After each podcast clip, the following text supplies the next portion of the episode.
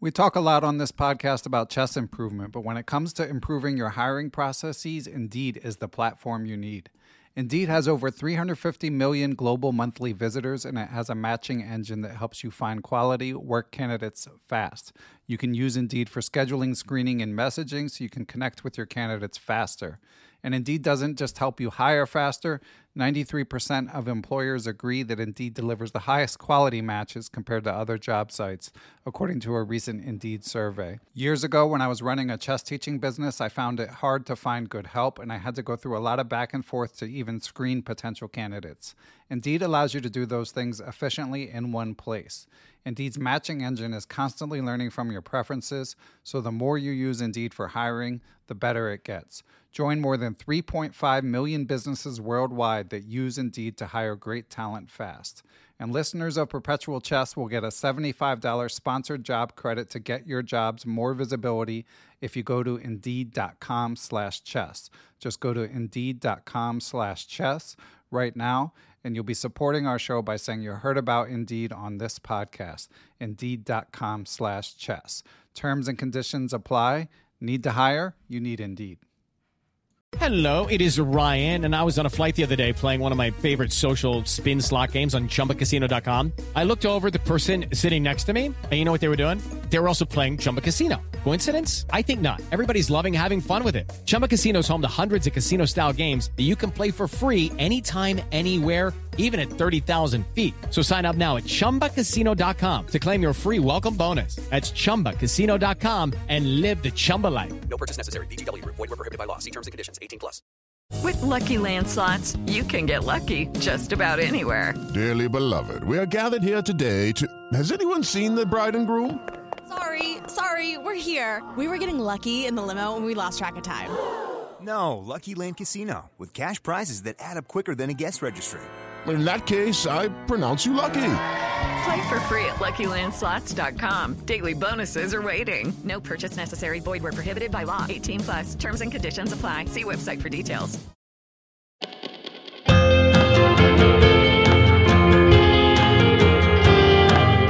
Hello everyone, I'm Ben Johnson and this is the Perpetual Chess Podcast. On Perpetual Chess, I have weekly conversations with the chess world's best players, promoters, and educators about their lives, careers, current projects, and best practices. Perpetual Chess is brought to you through the generosity of its Patreon and PayPal supporters. For more information, go to perpetualchesspod.com.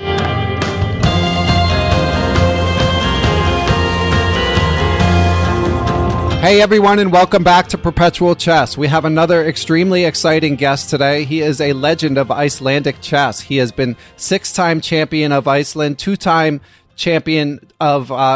Nordic champion.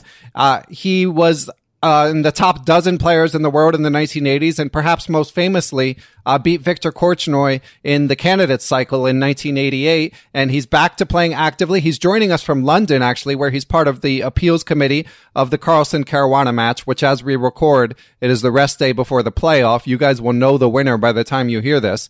But in any event, it is my great honor to introduce my guest, Johan Hjartorsson. So Johan, thank you so much for joining us. I'm glad to join your podcast. So how's everything in London? We had this incredible drama yesterday, which people already have been talking about a lot, with Magnus Carlsen agreeing to a draw about 9 moves from time control with what most consider to be an edge in his position. Sitting there on the appeals committee, to the extent that you're able to talk about what the mood in the room was like, what was your reaction? Well, I think I was very surprised, like the rest of the audience. Everyone thought Black would play for a win without taking any risk, really, and he was way ahead on the clock also. So it came as a big surprise, obviously.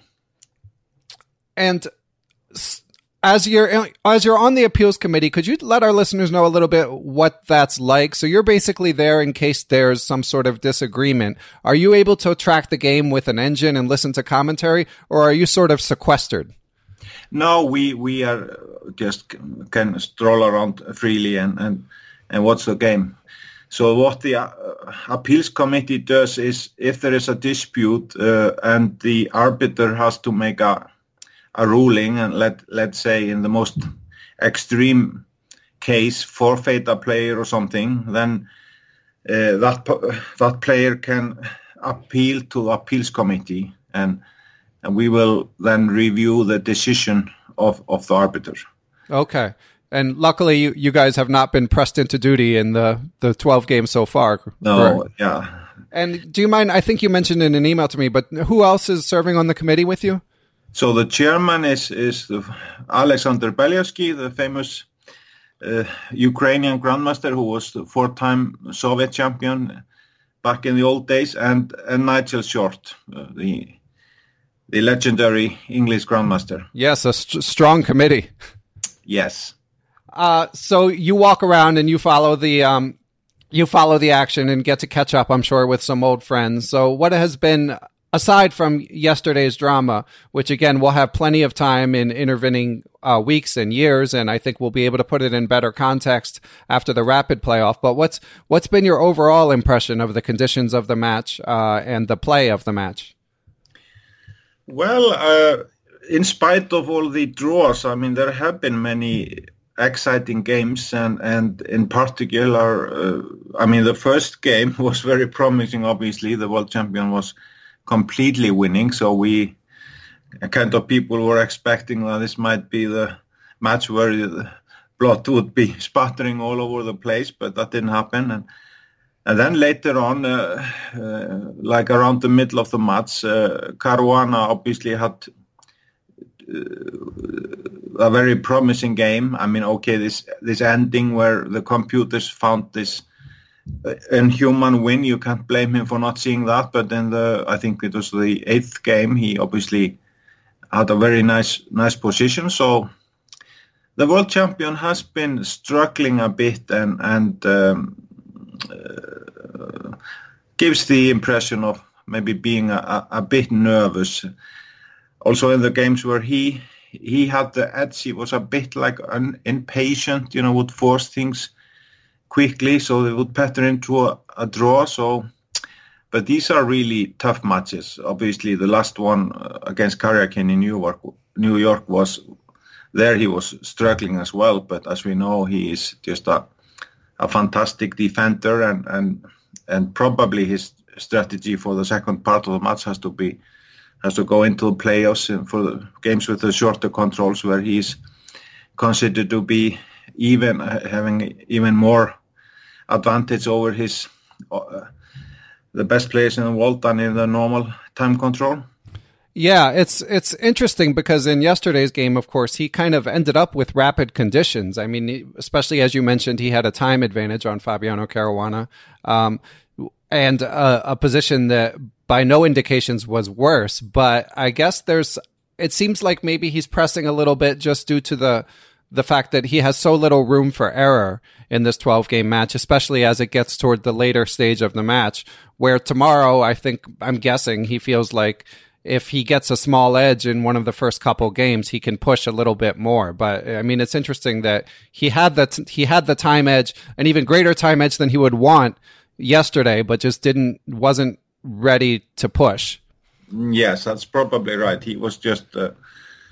had been set on just securing a draw with a minimum risk and oftentimes and maybe somewhat lacking in self-control. I don't know. So he was maybe following a plan to draw this game, and yeah, you can understand that. And obviously, in the last World Championship match, he won in the playoffs, so. You know, he has a good experience with that as well, so that may be affecting his decision making yesterday. Okay. And in your years in the chess world, have you attended other World Championship matches? Oh yes, the first one obviously was the match of the century in 1972 when I was only 9 years old. I went to see one of the games at that time, and then later on at least one of the Kasparov matches, also Kasparov Kramnik in London, whenever that was. So yeah, I've seen it, and these were obviously longer matches. That this was when we were back in 24 games, so it's different now. So less room for error, obviously. I'm excited to announce that this week's episode of Perpetual Chess is brought to you in part by Chessable. If you're a regular listener to Perpetual Chess, you've probably heard me and our esteemed guests extol the virtues of Chessable even when they were not our sponsors. Chessable uses learning science to help you improve your chess as efficiently as possible. It's a great way to remember more ideas faster, even for a middle-aged dad like me. What's more, they're an open platform where anyone can publish their courses. I'm talking to you, chess teachers and coaches, and they've paid out hundreds of thousands of dollars in commissions to their partner authors. They have big plans for 2019, so if you're a student, author, or coach, be sure to check out Chessable.com. So do you feel, obviously, everyone's talking about people's nerves, and there's the heightened tension. You know, you can see it in... For example, Olympia Urkan on Twitter posted a picture of the photographers taking pictures of Magnus Carlsen, where there's like 10 photographers swarming basically around him in the first 5 minutes when they're allowed to take pictures like that. And that really gives me a sense of what it must be like. So what I'm wondering, as someone who has so much experience attending World Championship matches, is do you feel an increased tension in observing this match, or is it just standard for a match of this magnitude? Well, I think the pressure has clearly been increasing as the match progresses with all these draws. And, you know, there is absolutely no room for error, as you pointed out earlier. So like in the last game, so which may affect the decision of Magnus. But obviously these are always extremely tense affairs. And I remember even as a 9-year-old feeling the pressure and the tension in Reykjavik in 1972. So I think it's just something that goes with these events. And were you already a chess player at that point? Yes, I was quite interested in chess at the time, but I think obviously that interest increased after the match. And like my generation of chess players, we were basically spawned out of the 1972 match. And you grew up in Reykjavik, correct? I did, yes. So how common... I mean, I went to one Reykjavik Open, and I got the sense, and this was about 12 years ago, and I got the sense that chess was, even then, a much bigger part of the culture than in other cities I'd visited. What was it like as a kid? Were there just chess tournaments everywhere? Was there, after, in the sort of shadow or subsequent to the match of the century, was how popular was chess in sort of everyday life? Yeah, chess became very popular, should I say, in the late 50s in Iceland. This is because of the efforts of Friðrik Ólafsson, the first Icelandic grandmaster, who is still with us and in good health. He's 83 years old now. I mean, he sort of grew out of nothing. I mean, at the age of 23, he played in the Interzonal in Portorož, Slovenia, and qualified to the Candidates tournament.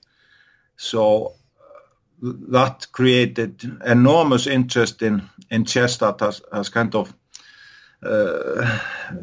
been the case to this day. Yeah, Iceland famously has over time, I don't know if it's still number one in terms of the most grandmasters per capita, but it certainly has been there at that time. And I'm sure even now with Icelandic chess players not quite being at the peak of their powers, it's still an extremely strong chess country relative to its small population.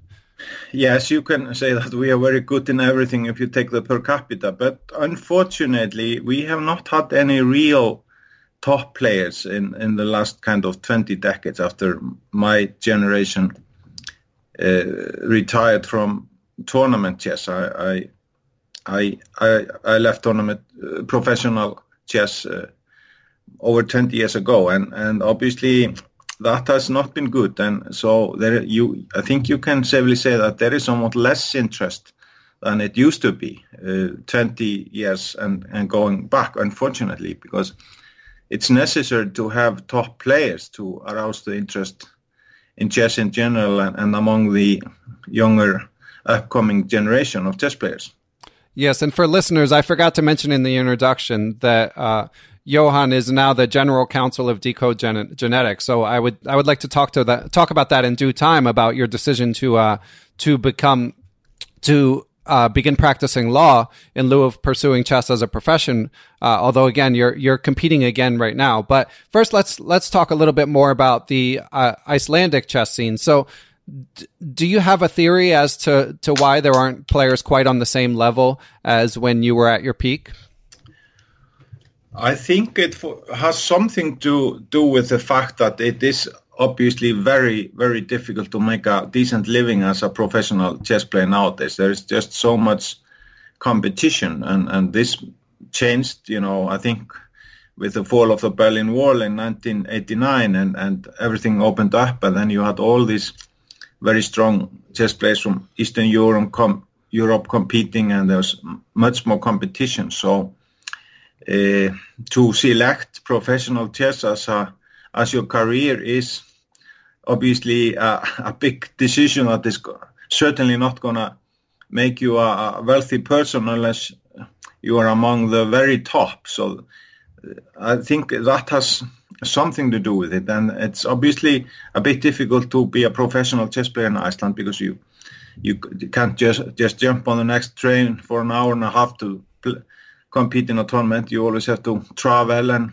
even though traveling has become cheaper in the last few years, it's still a bit of a disadvantage to live in Iceland. Right, and another factor is the cost of living in Iceland is known to be high. So yes, the prizes are the same wherever you go, but the money doesn't take you as far when you bring it back home. Yeah. So do you feel like there have been scholastic talents that could have risen to a higher level, but the practical considerations of pursuing chess at some point either held them back or turned them away? Yes, I think so. I actually can't think of any specific instances of someone not pursuing a chess career who was clearly very, very talented, but I'm sure that is the case to a certain extent. Okay. And when you yourself, I know that you have at least one child, because I'd like to send thanks to your son, Hjorter Ingvi Johansen. I'm sure I mispronounced it, but I want to thank him for reaching out to you and to me and helping coordinate that interview. It's a great honor for me. So I know that you have a family. So was it a fraught decision for you when you decided to pursue a different career, or did it just feel like a natural chain of events? Yes, I would think so. I had studied law, so I had a degree, so I could do something else. And I was about almost 35 years old, and sort of it was at the time to take a decision, because you can't maybe pursue a legal career if you're too old. And I was getting a bit tired of the traveling, so I thought it was maybe a good moment. I was kind of happy. I quit on the top. I think I had the highest rating I had ever had. I also have seen, which is a bit sad, maybe professional chess players declining in strength as they get older and having nothing else to turn to. So it was not a difficult decision at the time. Interesting. And I gather it's a decision you're happy with to this day?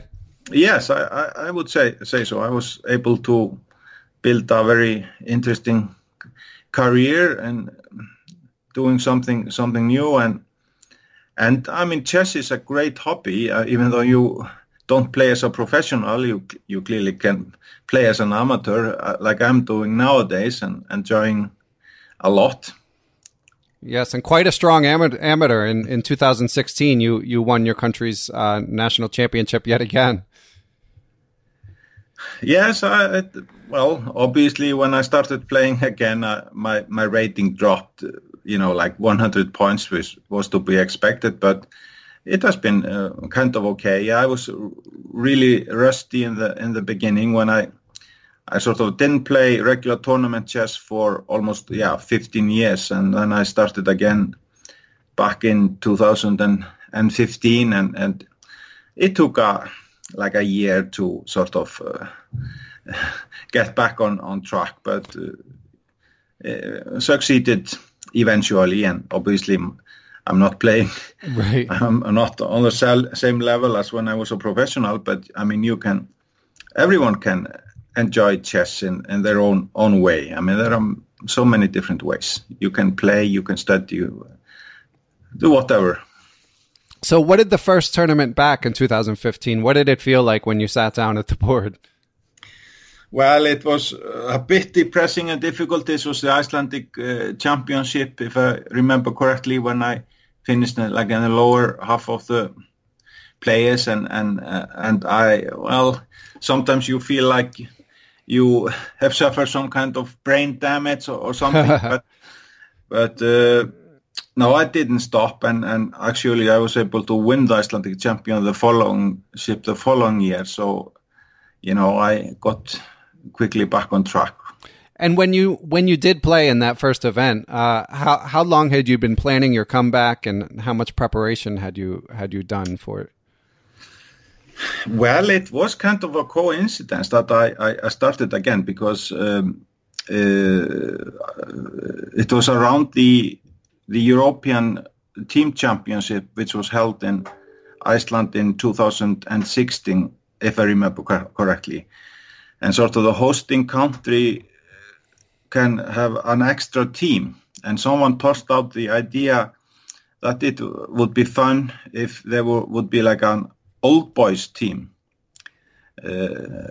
So we decided to form a team, myself and my three colleagues, Helgi Olason, Marke Petersson, Jónel Árnason, who formed the core of the Olympic team in the old days, and together with our legend, Friðrik Ólafsson. So we formed this team, and I knew this well in advance, and I started kind of studying again. And when that tournament was over, I just kind of said to myself, why don't you just continue? And so I did. So I've been playing like maybe 4 tournaments a year. I also made a deal with my boss at work that I could take some extra time off to play chess in lieu of a sabbatical.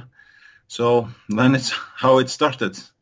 Yeah, and I gather your kids are probably a little bit older. I mean, I know the son that emailed me is grown up at this point, so I'm guessing that helped a bit. Yes, it did. My son is now already 31, and my daughter is 25, and both of them have moved out. So obviously, there is less sort of domestic responsibilities. Yeah, that certainly helps. Okay, so I have we've got as I mentioned before we were recording, we've got a few enthusiastic questions from supporters of the podcast. The first one is from friend and supporter of the podcast, Chris Wainscott, who's also a chess reporter and was quite excited to hear that you would be doing an interview for Perpetual Chess. And so some of this we just touched on, but I'll just read his whole question. Chris asks, it's quite common in the chess world for people to stop playing a lot of chess once they get old enough to have real responsibilities such as a job, family, etc. Of course, quite a few then come back to the game down the road. However, it doesn't seem to be that common for a grandmaster to quit and return. Although you never completely stopped playing, you did certainly reduce your schedule to only a handful of games here and there. Then you came back on a more regular basis. So 2 questions from that. First, what changed to make you decide to begin playing chess regularly again? And secondly, what has changed in your approach as a player over the age of 50 as compared to the 25-year-old who once vanquished Korchnoi in a Candidates match? In other words, how do you play, prepare, and study then as compared to now? Or now as compared to then? Yeah, well... I think we touched on the first question. It was maybe a bit of a coincidence that I started again, and I guess maybe I had some more time on my hands. I had a job that was, and still have, that's very demanding, but it changed in a way when Decode, the company where I work at, was acquired by the big U.S. multinational Amgen, the biggest independent pharmaceutical company in the world, and maybe things became a little more predictable, and also my boss has been very accommodating in allowing me some extra time, so that's kind of happened. I mean, well, I'm what, 55 years old now, and you have to start thinking about what you want to do in your old age, and chess is certainly a very good hobby and pastime and rewarding. So that's maybe, what I was thinking about. It would be nice to be able to play tournament chess in the future, and if you've been retired for a long time, you can't stay out of the game too long, and that's it. Yeah, regarding preparation, obviously, when I left professional chess, we already had the databases and the computers, but like the chess playing programs were already very weak at the time. So maybe what has changed now is that the information is more accessible. I mean, everyone is using the engines.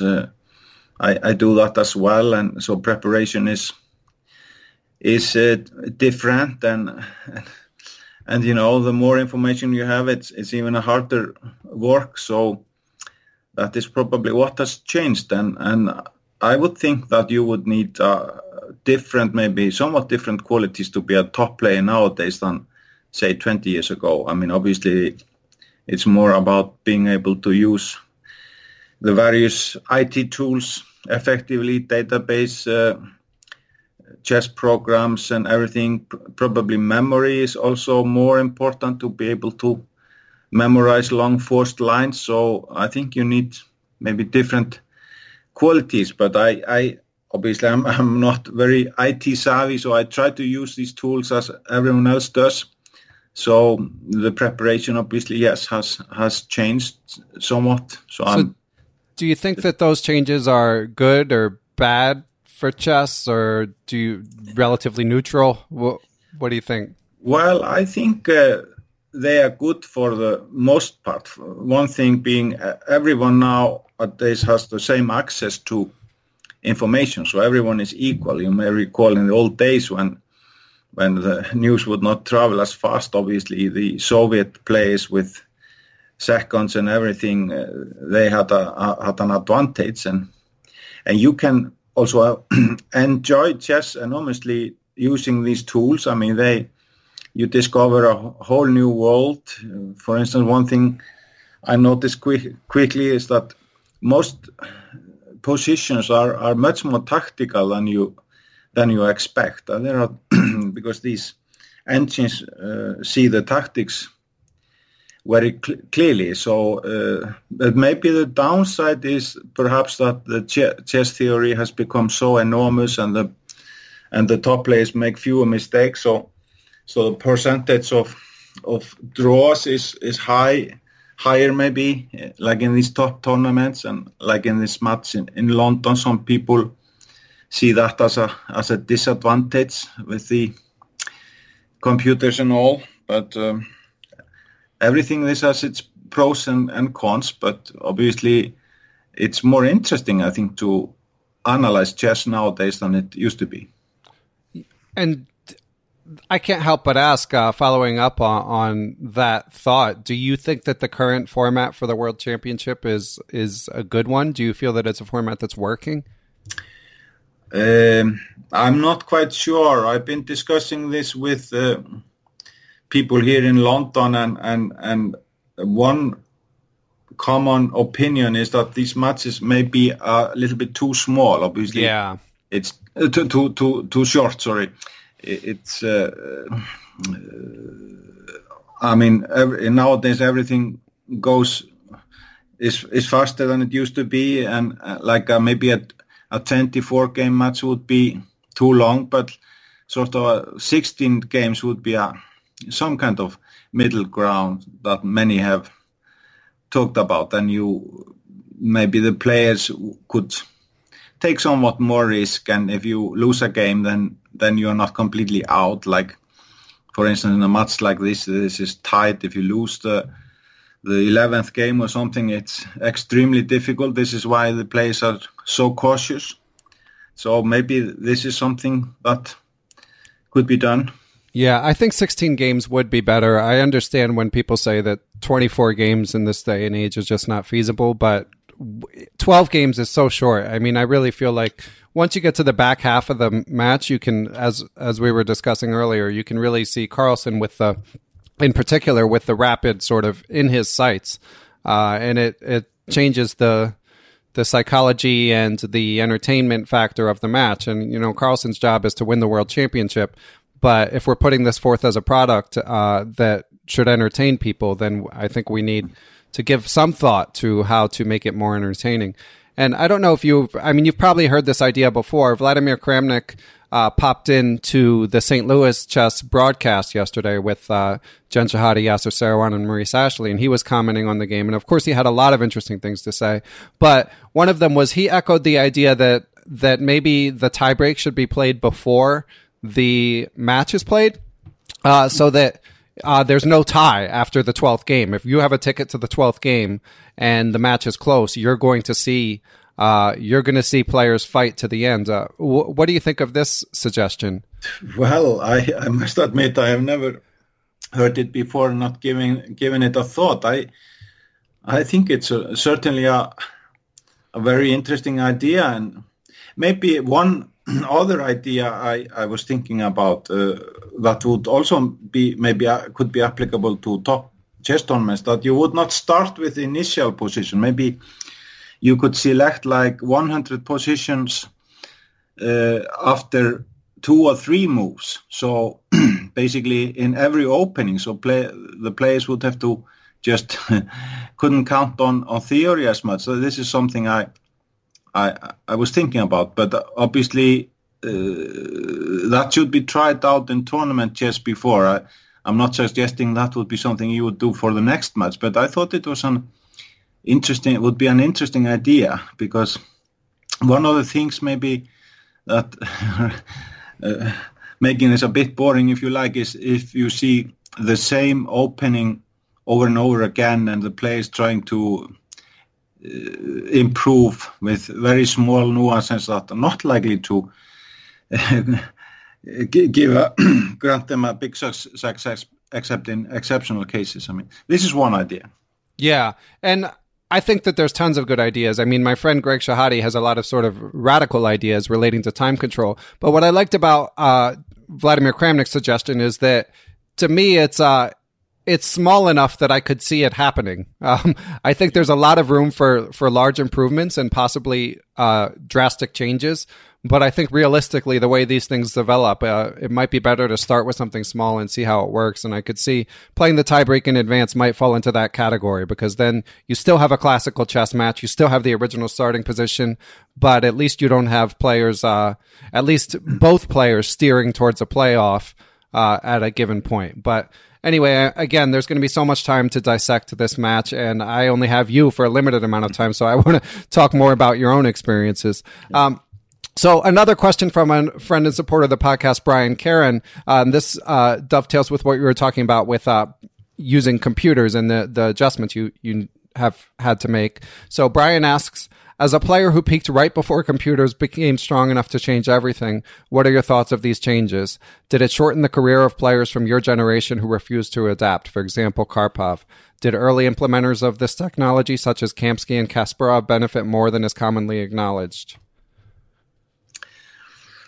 No, I don't think so. I don't think these tools made any radical changes to people's careers one way or the other. I think there were maybe other things that have gone against kind of older player.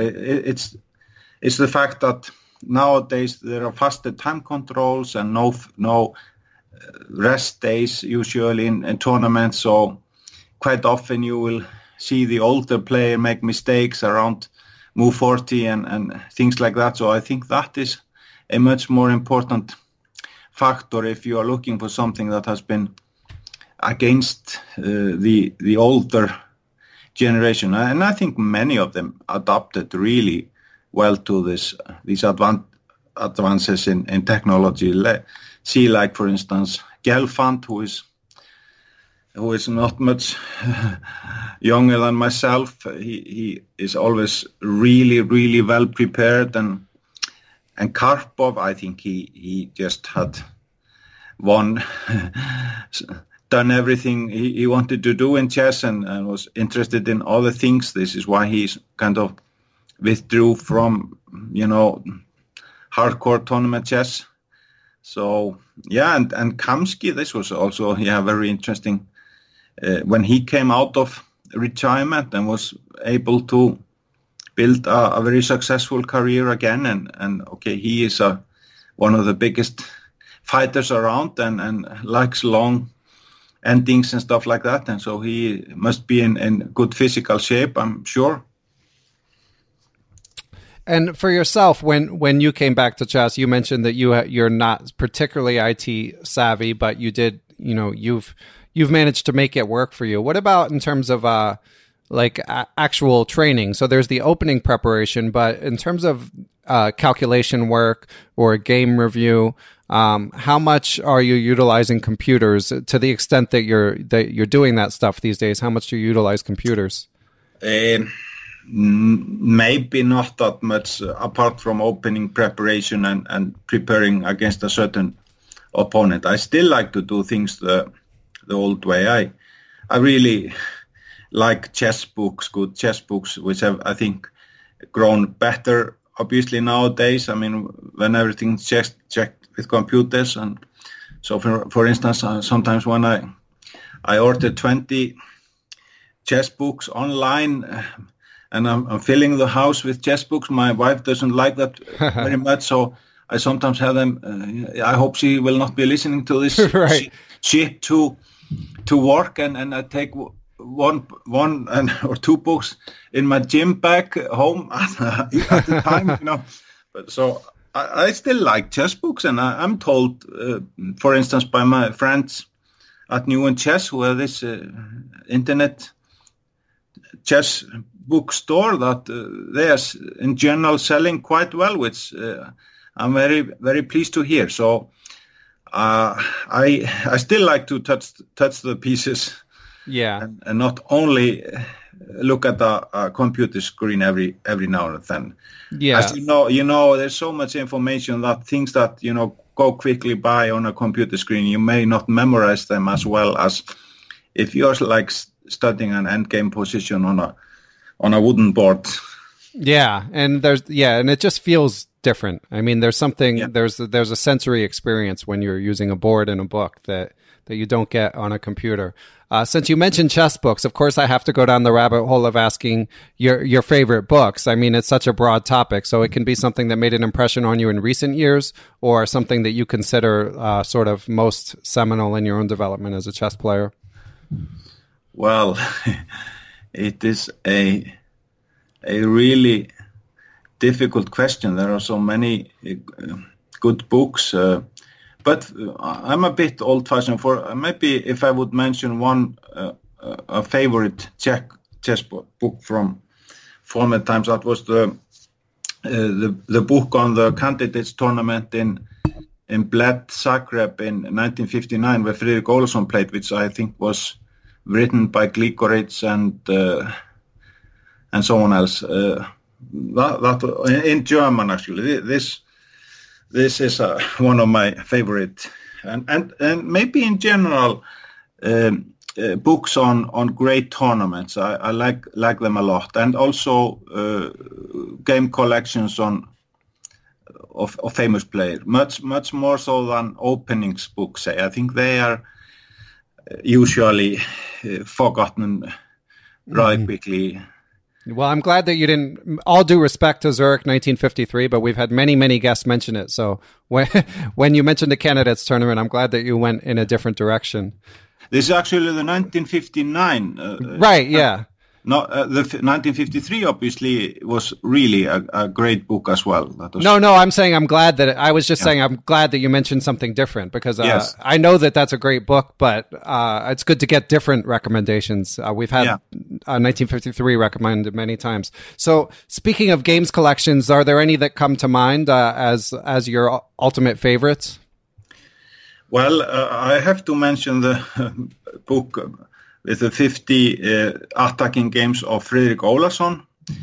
my old idol and friend, which he published, but has only been published in Icelandic sort of attacking games. This, of course, was my favorite as I was growing up, and still is. I mean, Ólafsson was a very, very original player, attacking player, and well, for instance, his performance in 1958 when he was only 23 years old, when he was, better basically against all the strongest player, and he would have won the tournament if he hadn't lost some points to the players in the lower ranked players.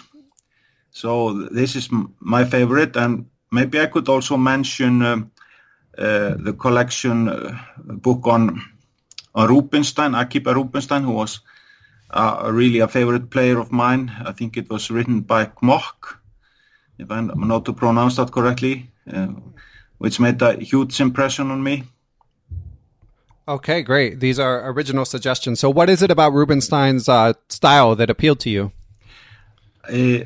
His technique was absolutely outstanding for his time, and also many innovations in the opening. And he was like a highly modern player, I would say. And I learned a lot from, particularly, I would say, in the endings. He was just a really displaying 21st century technique back in these old days. Wow, that's a strong recommendation. So, and do you feel like a book like that, do you feel like it's geared for a particular level of player? Like, do you have to be candidate master level to appreciate it? Or can any player of any level benefit from it? I think any player can do.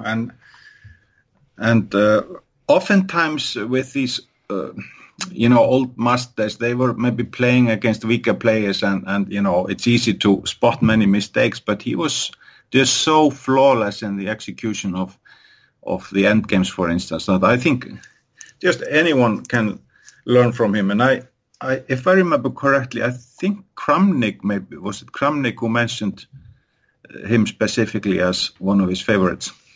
Interesting. Strong recommendations then, listeners, so you guys might want to check that out. So, Johan, I have another question from a new supporter of the podcast, Daniel Gould. Daniel, I hope I said that right, and thank you for the support, Daniel.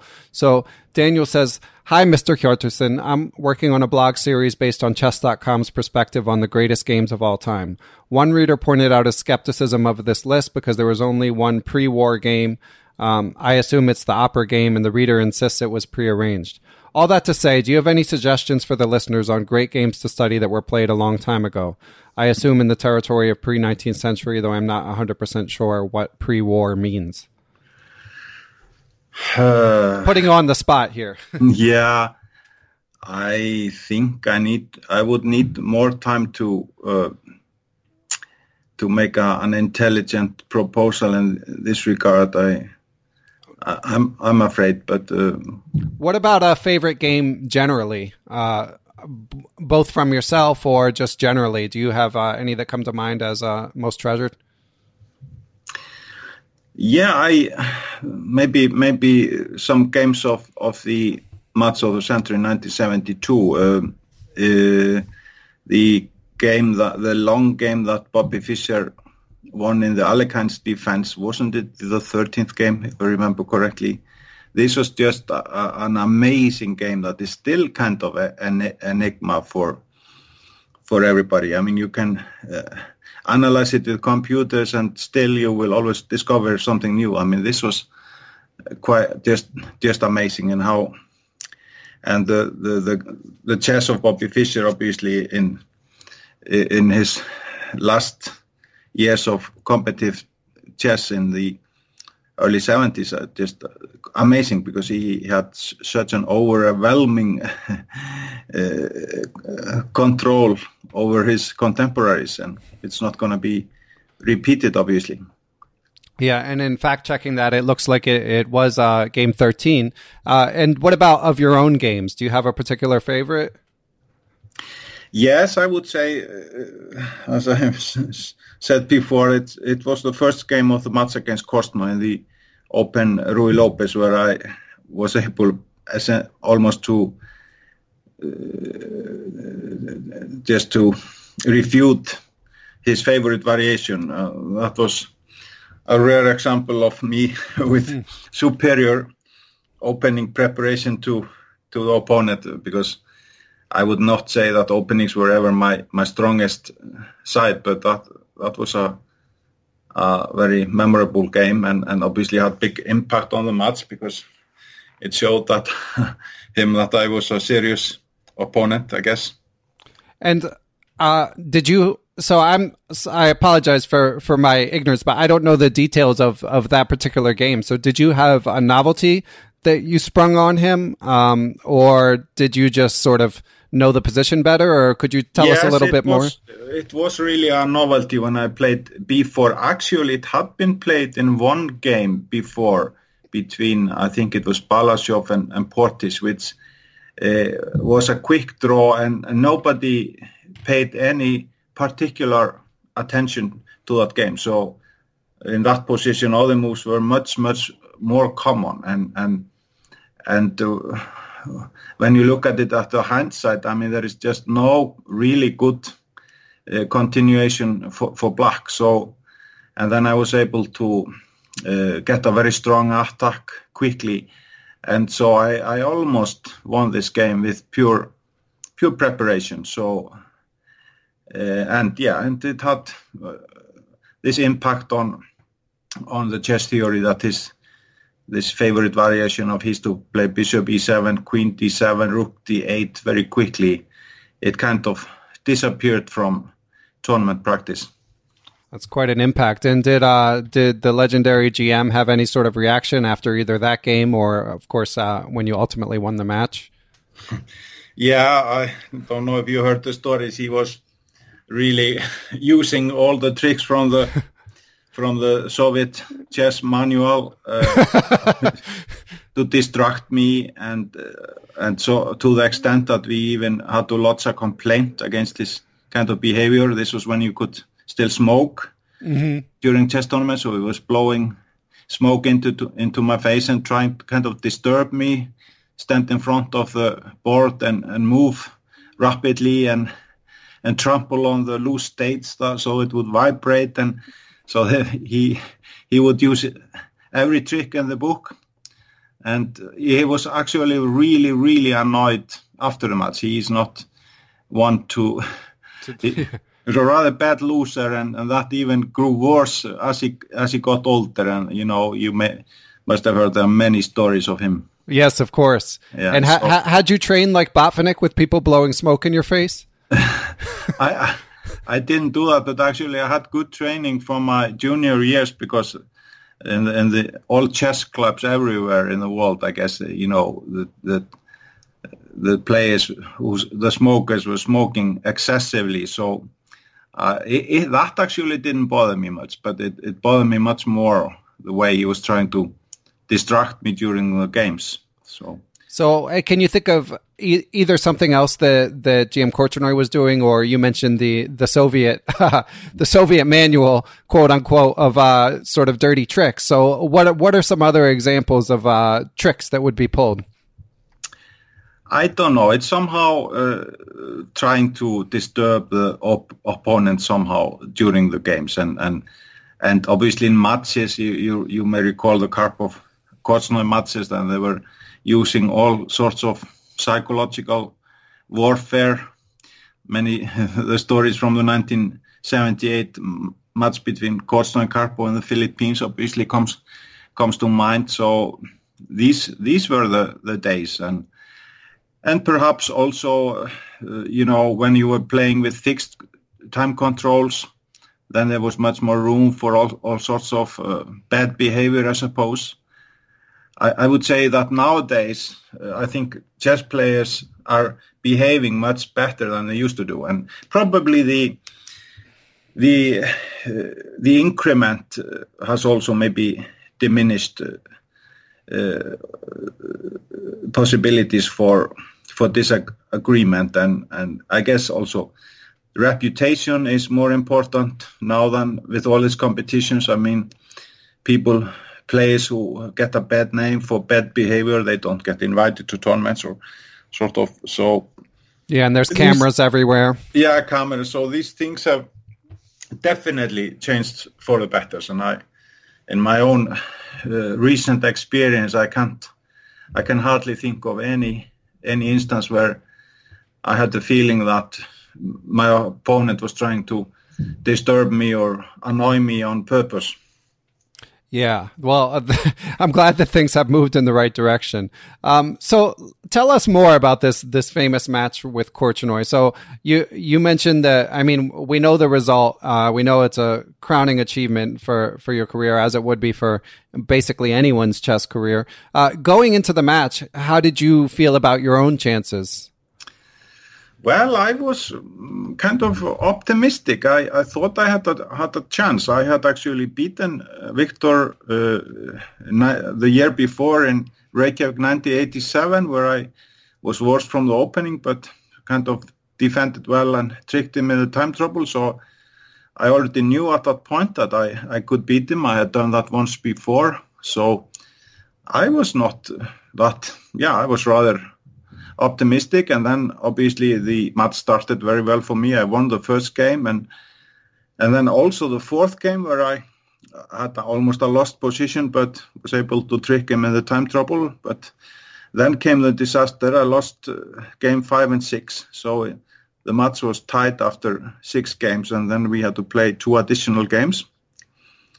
So in the 7th game I was wide, and I took the advice of, I think I've heard from Kasparov or others, that if you suffer a heavy defeat, it's a good strategy just to make a draw, just to sort of to regain your self-confidence. So I did. It was actually I was pressing him quite a bit in the 7th game, and then came the 8th and the last game, where sort of he made a blunder in the middle game, and also was very short of time, and eventually lost on time in a lost position before the time control. Just incredible. And we talked about nerves in the World Championship match. Was that the most nervous you've ever been? I mean, I'd also, of course, like to talk about your subsequent Candidates match with Karpov, but was that general time period the most pressure you felt as a chess professional? Yeah, it's interesting to play a match. It's a completely different experience from playing a regular tournament chess, even though you have stressful moments there. I mean, it's a different kind of preparation, and obviously also playing against Korchnoi is, I think, always a stressful affair, because he just, you know, he is out there to kill you by any means, you know. Right. Like, for instance, you may recall the book published a few years ago by Averbach, this very interesting book where he kind of categorized players into like 5 categories, and one category was killers. Mm-hmm. And I think he put Korchnoi and Fischer in these categories. And then there were other like... what would they call them, explorers or artists. I don't remember, for instance, Boris Spassky, I think he was an artist. Sounds right.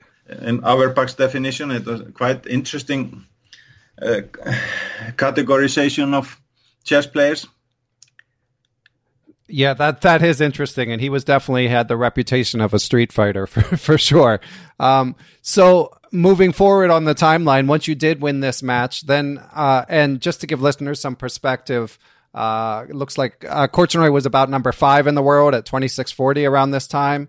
And you were 2590, about 25th in the world, which obviously, you guys are all elite players, so of course you had a chance. But I mean, you proved you had a chance. But still, what would be perceived as a sort of wide gap in terms of ranking, and then the gap gets even wider because 80 ELO points higher sits Anatoly Karpov. So, what were your thoughts coming into that match? Well, I must admit I was more pessimistic than before the match against Korchnoi. And I really didn't stand much chance in that match. I lost the second game and kind of my opening preparation didn't work out as well against Korchnoi. He had obviously this enormous experience in his matches with Kasparov, so it was unfortunately a bit of a one-sided affair. I don't know. I didn't feel as good as against Korchnoi, maybe less self-confidence or something. So I didn't stand a much chance in that match, unfortunately. Yeah, and I guess you would have run into him sooner or later, but it might have been nice if you didn't have to play him in the quarterfinals?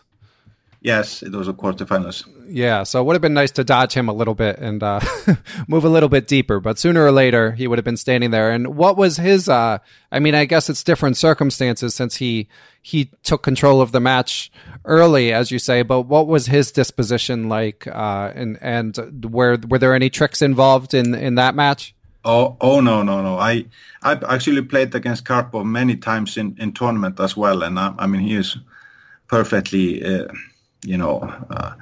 correct at the chessboard. No complaints there.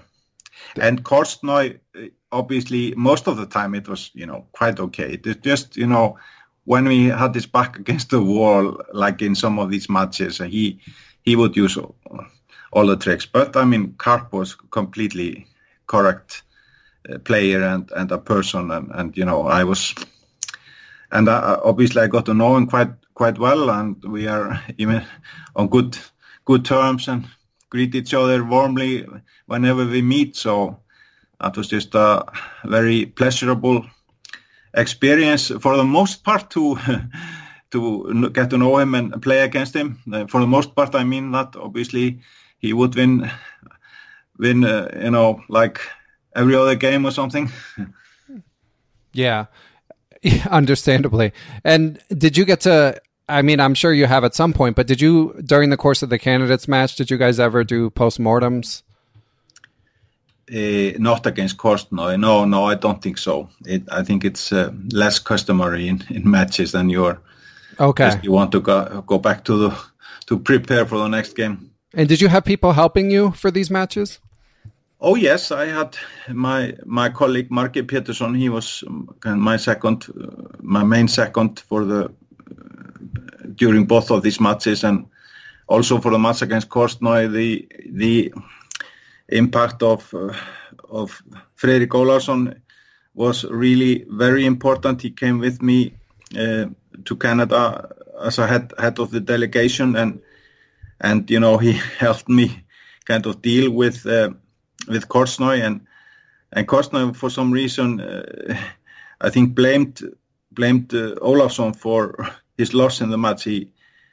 It's a kind of strange. Yeah, and I never really felt any personal animosity towards myself, but they had also a long history, because you may recall that Friðrik Ólafsson was the president of FIDE, the International Chess Federation, between the years of 78 and 82, and some people say the last gentleman of FIDE. Well, I think we have a gentleman as a FIDE president finally again now in Mr. Dvorkovits, but when Friðrik was the FIDE president, he postponed the match which took place in Meran 1981 between Karpov and Korchnoi, because Korchnoi didn't get his family out of the Soviet Union. So until that matter was resolved, but he didn't pay Friðrik much thanks for that help, and Friðrik, the Russians, the Soviets turned away against him after this event, so he was not re-elected in 82. And when Florencio Campomanes was elected the FIDE president, and we know that was the start of a rather, I think, bad era for the International Chess Federation, which has now finally come to an end. Well, I'm glad to hear that you're optimistic about Mr. Dvorkovic's, I don't know how to say it, but that you feel that he'll do a good job. Yes, I hope so. I mean, he is not clearly not in chess to enrich himself like some others have done in the past. And, you know, he has a very good track record in everything he has done. And for instance, he was, the chairman of the organizing committee for the World Soccer Cup last summer in Russia, which was deemed as a great success. So I'm quite optimistic, because chess really needs, a better name for itself, and that is, the International Chess Federation, to attract, sponsorship for real sponsors. Yeah, and the interest is there. The viewership numbers for this World Championship match, it's from my perspective, has seemed great. So I think with better leadership, the sky's the limit. Yes, absolutely, and we know what happened with the last FIDE president, who was put on the sanctions list. It's maybe a display of the problems that were around chess at the time. Yeah, for sure. Okay, so Mr. Hjartorsson, just one more topic, if you don't mind. So you, obviously, being a lifelong resident of Iceland, I'm guessing you came across Bobby Fischer at some points in his later years?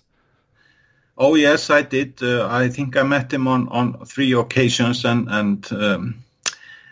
I have to admit that was a rather sad affair. Obviously, he was my idol for many, many years, and sometimes it's, difficult when you meet your idol finally, and obviously he was in extremely poor mental health, and you really couldn't have a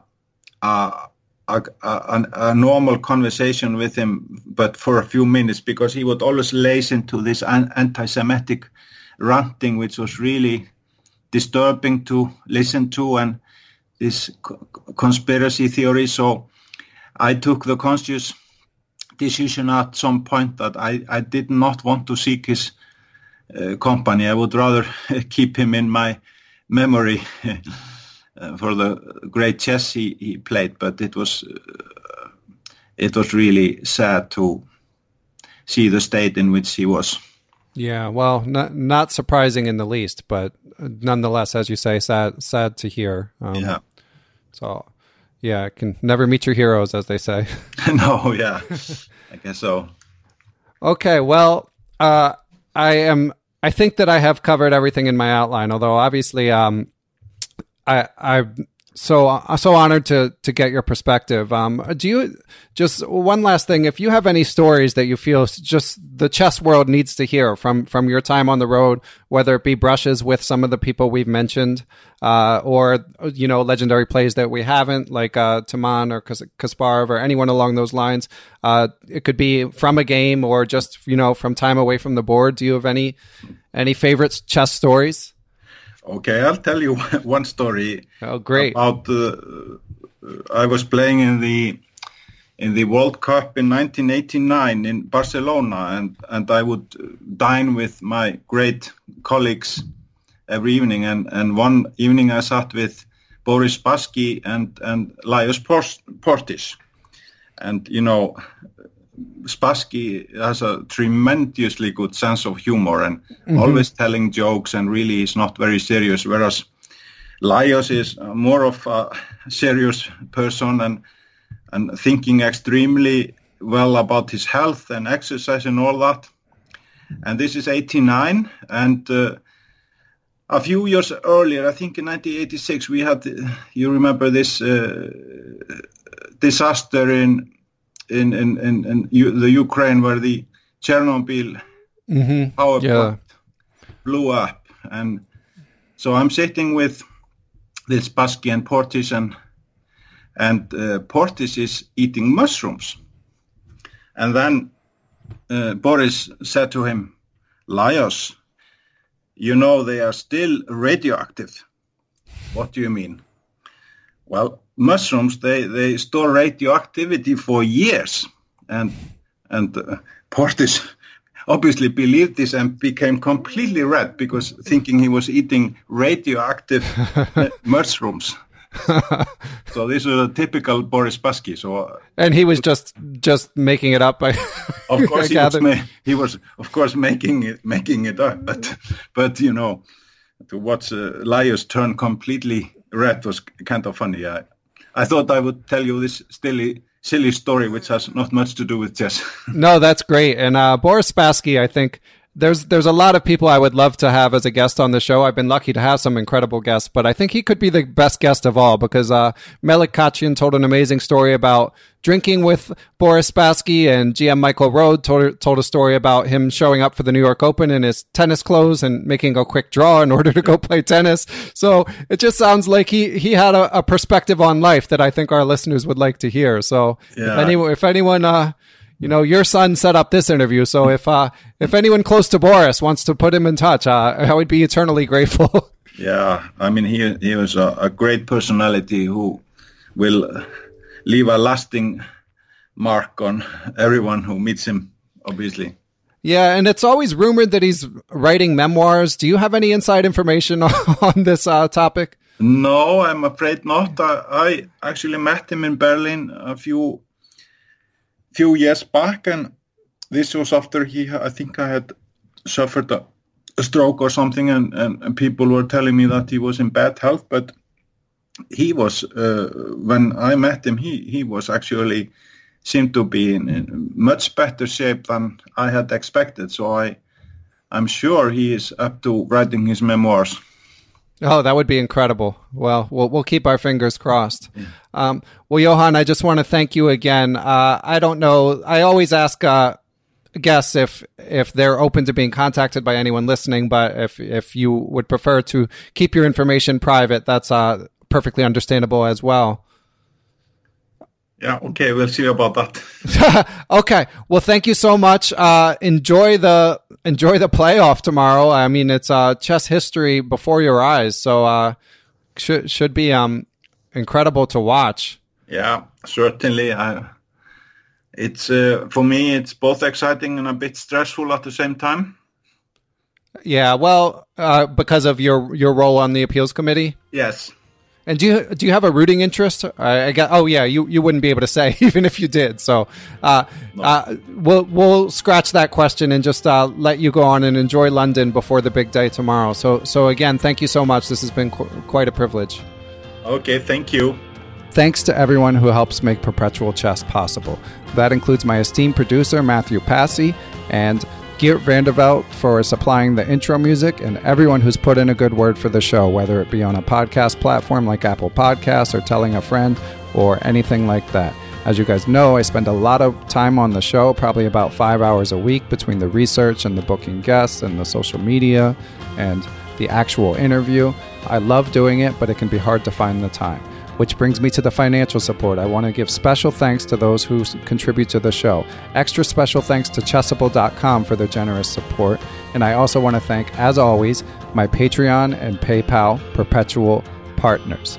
You are Adam Ralph of ChessEngland.com, Adam Vrancourge, Adrian Gutierrez, Alex Pejas, Ali Morchetti, Andres Quizdra, Brian Mullis, Carl Labonds, I am Carlos Perdomo of ChessAtlanta.com, Bill Moran, Chad Hilton, Chad Oliver, Chris Balcom, Chris Flanagan, Chris Wainscott, Christopher Chabris, Chris Wood, I am Christoph Zalecki, a.k.a. Chess Explained, Coach J's Chess Academy, Dan O'Hanlon, Daniel Ginsberg, Daniel Lucas, Daniel Naylor, Daniel D. Schaefer, Daniel Viney, David Cramley, CEO of Chessable.com, Dwayne Edmonds, Ethan Smith, I am Elect Donnie Ariel, Frank Tortoris, Gary Andrews, Gary Lewis, Geert Vandervelt, I am Greg Shahadi, Harish Srinivasan, GM Jakob Augard of Quality Chess Publishing, James Bonastia, Jason Woolham, Jennifer Valens of OffTheRook.com, Jeffrey Martello, John Fernandez, John Hartman, John Jernigan, WGM Jen Shahadi, Jens Green, Jerry Wells, John Thompson, Johnny McMenamin, WGM Katerina Nemtsova, Kelly Palmer, I am Kostya Kuvutsky, Krishna Gopala Krishnan, Laura Belyovsky, Leah Delgado, Lorraine Doré, Lucio Casada Silva, Matthew Passy, Macaulay Peterson, Martin Habish, Matthew Tedesco, Nate Solin, Nathan Webster, GM Pascal Charbonneau, Passy Passanen, Paul Swaney, Paulo Santana, Peter Lux, Peter Merrifield, Randy Temple, Ricky Grahava, Rob Lazorchak, Robert Steiner, Ryan Berg, Ryan Sohn, Steiner Lima, Stuart Katz, WGM Tatya Vabrahamian, Thomas Stanix, Thomas Tichenko, Tim Brennan, Tim Seymour, Timothy Ha, Todd Bryant, Tony Rotella, Tyron Price, Victor Vrinkulj, Zhao Cheng, and Zhivko Stoyanov. Thanks a lot, everyone. Catch you guys next week.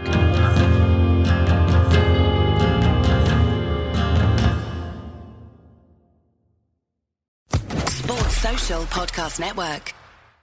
It's time for today's Lucky Land horoscope with Victoria Cash.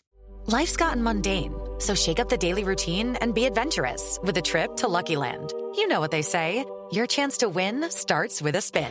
So go to LuckyLandSlots.com to play over 100 social casino-style games for free for your chance to redeem some serious prizes. Get lucky today at LuckyLandSlots.com. Available to players in the U.S., excluding Washington and Michigan. No purchase necessary. VGW Group. Void where prohibited by law. 18+. Terms and conditions apply.